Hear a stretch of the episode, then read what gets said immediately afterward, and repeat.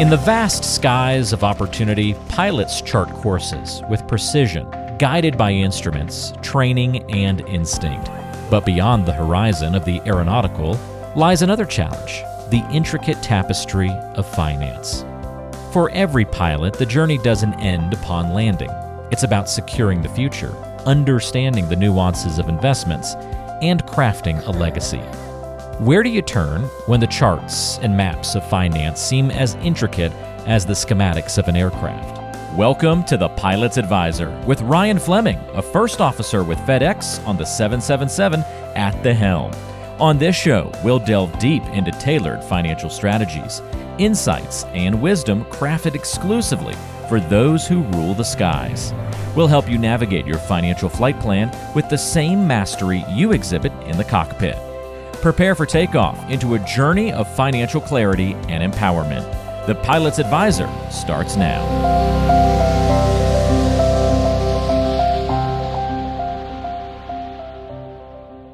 Welcome to another edition of the Pilot's Advisor. We have a very, very special guest today. Famous, famous author, speaker, travel, world traveler, travels all the time, almost or actually more than airline pilots. We were just comparing travel schedules, and and this cat's traveling more than most of our uh, airline guys. But uh, welcome to the show, Damon West. Damon, why don't you tell us a little bit about yourself? Ryan, first of all, thanks a lot for having me on, brother. I'm excited to, to be here with you today. And ever since I met you, a few weeks ago. Um, I'm glad that you you followed through, man. You said, "Hey, let's do this podcast." We talked about. Uh, listen, man, we met at Clemson because I was there to speak to Dabo Swinney's football team, and, and Dabo Swinney have, has a very special place in my heart because Dabo Swinney was the guy that really gave me a new start in life. And when I say a new start in life, because 15 years ago, I was a completely different guy than the guy that you're seeing in front of you now. I mean, I wasn't this best-selling author. I didn't have a movie deal. I wasn't friends with guys like Dabo. I didn't travel over the world because 15 years ago, I was a full-blown meth addict and I was the head of an organized crime ring that was operating throughout the entire city of Dallas. I was I was the top criminal on the criminal pyramid, the guy they call the mastermind, the shot caller. That was me. And I was in that uh, I was in this dirty old apartment 15 years ago. It was July 30th, 2008 day, and they take me down. They take me to Dallas County Jail they arrest me. My bond is set at $1.4 million. And I'm being arrested for the crime of engaging in organized criminal activity. This is RICO. This is every, everybody right now at the current time we're, we're recording this. Everybody in, in America is talking about RICO cases right now because there's a very big RICO case that just got filed in Georgia. But I got filed under the RICO statute and it's organized crime. And I was charged as the mastermind of it. So 10 months later, I go to this trial and a jury sentences me to life in prison for engaging in organized criminal activity to commit burglary of habitation over meth. It was all a bunch of meth related burglaries. And after that trial was over, I had a, a, uh, a, really serious conversation with my mom and my dad, and they they asked me to like, look, you know, you can't come back as someone we don't recognize. You can't get in one of these gangs, come back with a bunch of tattoos. In fact, my mom says no gangs, no tattoos. You come back as the man we raised or don't come back at all. And and Ryan, I'm floored, man, because I don't know how I'm gonna do this. Because every guy that I'm talking to in Dallas County Jail is telling me you have to get into a gang. They said I couldn't survive without a gang, not to the part of the prison I was going to. But I ran into this older black man in Dallas County Jail named Mr. Jackson. And Mr. Jackson is what you would call a seasoned convict. He's been in and out of prison his entire life, but he was the most positive guy I've ever met in my life. And he had a smile on his face everywhere he went. So one morning, Jackson comes up, and I've got just a little bit of time before the prison bus is coming to pick me up and take me off to prison to go serve my life sentence. And he comes up to me and he's very serious. He's like, listen, you know, don't listen to these idiots about getting to a gang, but let me tell you what prison's going to be like. And so he's telling me about the dynamic in prison, about how all the gangs run the prison system and all the gangs are based on race. And because you're a white guy, you got to fight the white gangs first. After that, you'll fight the black gangs if you want to be independent, which is what your mom and your dad made you promise to be. And he sees the fear in my eyes and he says, Hey, listen, man, let me break it down for you a different way. He said, I want you to imagine prison as a pot of boiling water. He said, anything we put into this pot of boiling water will be changed by the heat and the pressure inside this pot. He said, I'm going to put three things in this pot of boiling water and watch how they change a carrot, an egg, and a coffee bean. So he walks me through the changes that happen to each one of these objects. The carrot, he said, in the pot of boiling water will become soft. This happens to people in life. He said they get beat down, they get soft and sad and weak. He said the egg in the same pot of boiling water goes in with that hard outer shell, the soft liquid inside. But eventually, the water will transform that soft liquid inside into a hard, hardened heart. And he said, You don't want to become the egg either because the egg is institutionalized. But he said the coffee bean in the same pot of boiling water changes the pot of boiling water into a pot of coffee. And he said the coffee bean was the only thing that would change the water because it is a change agent. And the power, he said, is inside the coffee bean. He said, just like the powers inside you. And the last words he ever spoke to me in 2009, when the prison bus was coming to pick me up, the last words he ever said were, be a coffee bean.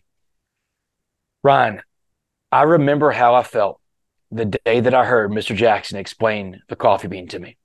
Because right then and there, it clicked in my mind immediately of how I was going to turn this whole thing around. Because I had three choices. And that's the thing. When I understand what my choices are, I can choose the path I want to go. Because the choice is mine every single day of if I want to be the carrot, the egg, or the coffee bean. And so I took this pot, this message of the coffee bean into the biggest pot of boiling water there is, a maximum security prison in the state of Texas. And I didn't just transform myself in that pot of boiling water. I transformed the entire prison around me. Like everywhere I went, the positivity went with me. Seven years into this prison sentence, the parole board comes to visit me. I don't think I have a chance to make parole, but the parole board comes to visit me, and the lady from parole goes over my story, and she's like, "Listen, we just don't see a lot of people like you come through the system." And she's going through my backstory, Ryan. I mean, she said you came from a great family. Your mom and your dad are still married. You know, your dad was a sports writer. Your mom was a nurse. Uh, you were a great football player. You know, I was, I was a really great athlete in life. I played Division One college football at the University of North Texas. I was a quarterback. Um, the jobs I had. I mean, I worked in the United States Congress. I worked for a guy running for president of the United States. I was a broker for UBS. And in fact, it was at UBS in 2004 in Dallas when I was introduced to meth for the first time by another stockbroker. But she told me, she said, You made some poor choices in life. You chose a life of crime. You became the leader of a bunch of other criminals and you broke into people's houses. And even though my crimes weren't physical crimes, no one was ever physically hurt. I never saw my victims, they never saw me. She said, It doesn't change the fact that you stole something from your victims that they, they can never get back. And she said, That is their sense of security. She said, But my question for you is this if you could be remembered for being anything in life, anything at all, she said, Tell me what that would be in just one word go. And man, Ryan, I, I remember just breathing out, exhaling because that's an easy question for a coffee bean. And, and I told her, I said, Ma'am, I just want to be useful.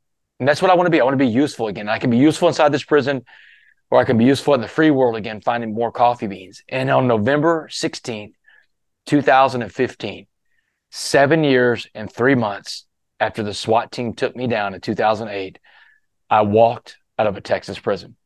Now I'm not free. I mean, because you know this is like the prison sentence isn't over when you walk out. I'm on parole, and it means I'm on parole for the rest of that 65 years. I'm on parole to the year 2073 in the state of Texas, and this is like I've got the shortest leash on, leash on me anybody can have, but I don't let it hold me back, Ryan. I've been able to do stuff in the last eight years that I've been out of prison that, uh, frankly, it blows my mind away. But I tell people all the time that, man, God, God doesn't set bushes on fire anymore, Ryan. He sets people on fire. And that's when you see someone just burning and glowing and something that, like, the only way to explain that is the existence of a supreme being because how else do you explain what's going on in my life in the eight years I've been out of prison? I've gone from being inmate West number 158, 5689 to becoming a three time Wall Street Journal bestselling author. I, I, went back to school. I got a master's. I'm a college professor. I'm a family man. I'm a businessman.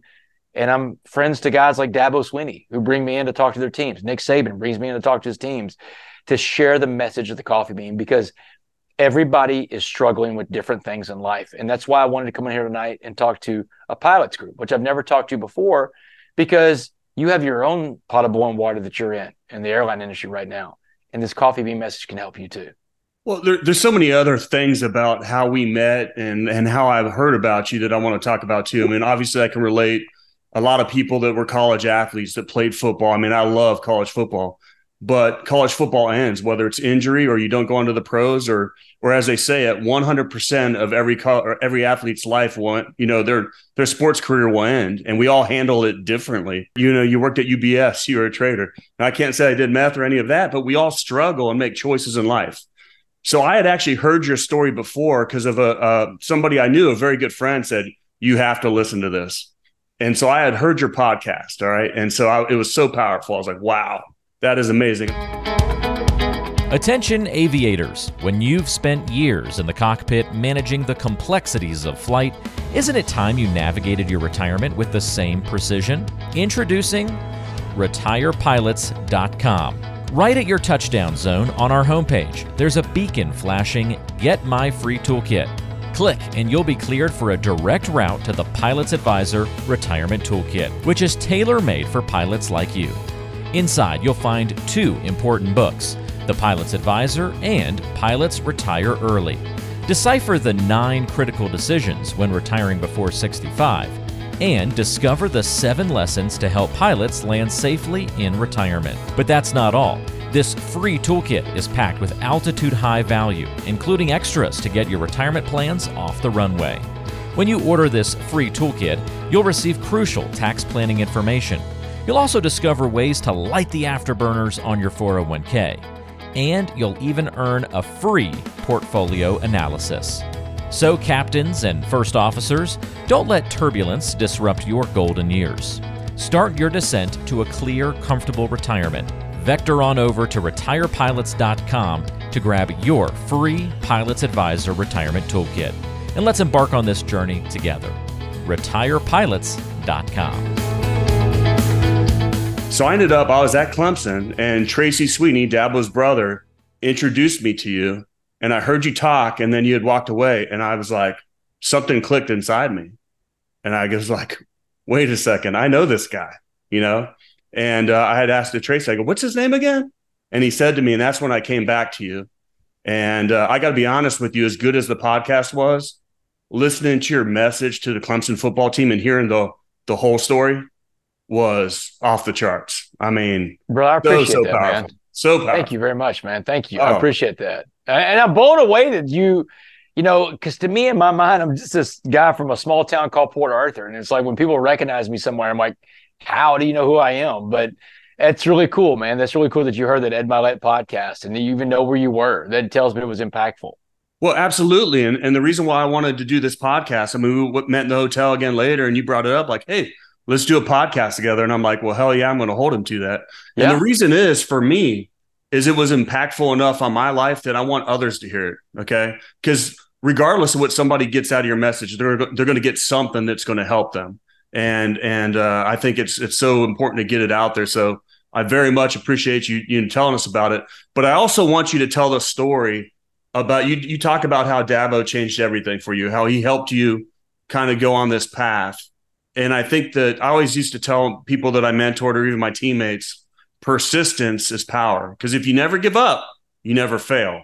And I think the story of you. Uh, oh man, yeah, I know exactly the story. So here it is, y'all. This is what Ryan's talking about. So I can tell you the date. This is like one of those things. Like you knew where you were at the gym when you heard that podcast with me. So it was January twelfth, two thousand seventeen, and on January twelfth, two thousand seventeen, I've been out of prison for fourteen months, and and I got a job working at a law firm, Ryan. So it's a pretty good job for a guy that just got out of prison. But I've got this dream of sharing my story with college football players. And the reason why is because I played Division One college football. I know I can relate to these these men and they can relate to me. But I don't know any college football coaches. It's been 20 years since I've taken a snap at the University of North Texas. But still, I know I've got a great story. I just got to get in front of some of these coaches. And look, I'm having you know, 14 months out of prison, I'm struggling to get anywhere to talk to at this point. I mean, excuse me, you can't just walk out of prison, you know, one day and go knocking on the doors at local high schools and saying, I just got out of prison. I want to talk to your kids. You know, they may lock you back up. so it took me some time to even get any traction locally where I was. And the dream of talking to college football programs is so far away from where I am in the reality of, you know, just putting my life together out of prison and being on parole for the rest of my life. So for the most part, when I get out of prison, I don't have anywhere to talk. But in my parents' spare bedroom, there was a mirror in there. And every day that I wasn't speaking somewhere, which was most days in those first two years, I was in front of that mirror practicing my presentation, getting in my reps. Because eh, whatever it is you want to do in life, you've got to get in reps to be good at. The, the more reps you get, the better you are. And so, January 12th, 2017, I'm at the law firm at work. A buddy of mine calls me from Houston. He works at Houston Media. He said, Hey, get down here to Houston right now. And I'm I'm 90 miles away in Beaumont. He said, Tonight is the Bear Bryant Coach of the Year award that the eight best coaches in the country are in this room. I've got an extra press pass if you want to go. So I was like, You bet I want to go. So I, I drive the 90 miles from Beaumont to Houston after work. I'm practicing my elevator pitch the whole way there on I 10. I get to the Toyota Center. He hands me a press pass. He sneaks me in. There I am. I'm on the floor. All these coaches there USC, Wisconsin, Penn State, they're all there. And I get to go up and I meet all these coaches and I shake their hand and tell them why they should bring me in to talk to their team. And man, every single coach I met that night, Ryan, slammed the door in my face. They all told me no. Everybody was saying no. In one hour, I've been told no seven times by the eight coaches that are there. That's a no every eight minutes. So there I am. I'm in the corner of the Toyota Center. I'm licking my wounds. I'm feeling sorry for myself. And the voice in my head is telling me, go home. You're an imposter. You don't belong in this room. And I think we can all relate to the voice, right? The, oh, yeah. the imposter syndrome, like things aren't going out how you think they should, and maybe I don't belong here. That's what's going through my head. But let me tell you something I quit doing a long time ago listening to myself. You shouldn't listen to yourself either because the voice in your head it can be fear talking to you, and you never want to listen to fear because fear is a liar. So instead of listening to myself, I, I talk to myself. I do it a lot, and I'm so I'm in the corner of Toyota Center. I'm pumping myself back up. I'm like, no, you're not going anywhere. That last coach is going to tell you no to your face, and then you'll go home. And and Ryan, the last coach, well, you know who it is. He's the hardest guy to get to in the room because his team had just beat Alabama two nights before for the national championship. Everybody wants Dabo Swinney's time. So for the next hour, I stalked Dabo Swinney around that room. And I look like a nut, man. I'm hiding behind fake plants. I'm weaving in and out of tables. Every conversation Dabo has, I'm on the edge of it, trying to jump in. And finally, I get in front of Dabo, man, and I give him my best stuff for about a minute. And I come up for air, and Dabo's like, dude, you got a card on you? And so I gave him my card. He took it from me and he said, I'll check you out. And he was gone. I mean, he couldn't get away from me fast enough.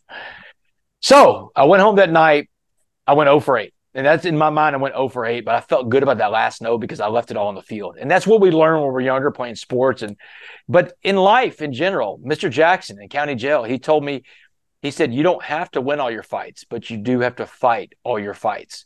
And so I felt good about that night because I fought all my fights. I lost them all. Four months later, I get an email from the director of football operations at Clemson, this guy named Mike Dooley. And uh, Mike Dooley's email said, Hey, Damon, Coach Swinney met you at a award show in Houston, and he'd love to have you come talk to the team. Do you have August 1st open? Like, dude, I got every first open, Mike Dooley. I, I can come right now. I mean, yeah, I got I got it open. So August 1st, 2017, I get to go speak to the Clemson Tigers, the defending national champions of college football. And when I get done with my presentation that night, Dabo's up in my face, man. He's and Dabo's very high energy himself. He, oh yeah. He's like he's like, man, that's the most amazing story I've ever heard, Damon. I, have never seen my players respond like that to a speaker. He said, "Have you have been to Alabama yet?" And I'm like, "No, I've been to Clemson. I hadn't been anywhere, Dabo. I haven't been in, in, in no, I haven't been to Alabama." He said, well, "I just text Nick Saban from the back of the room. We'll see what happens." And the next day, when I when I when my flight lands at Intercontinental Airport in Houston, I turn on my phone. Got a voicemail, a text message from the director of football operations at Alabama. We'll see you in Tuscaloosa in three weeks. Dabo called. Then it's Kirby Smart calling. Then it's Lincoln Riley calling. Every coach in America is calling my phone because Dabo is calling them all. He's advocating for me. He became my biggest advocate. And it's that idea that that growth follows belief. And the thing about it is, is you have to believe in yourself before other people will believe in you. But once you show that, once you believe in yourself, people will buy into you. People will believe in you, but they'll never do it until you believe in yourself. But Dabo felt so compelled because he felt the the sincerity, the energy of the story, the authenticity of it. And then he connects me to this guy named Jon Gordon. Jon Gordon's one of the biggest motivational speakers and authors in America. Jon Gordon calls me the next year out of the blue and says, Hey Damon, look, Dabo introduced the coffee bean message to me.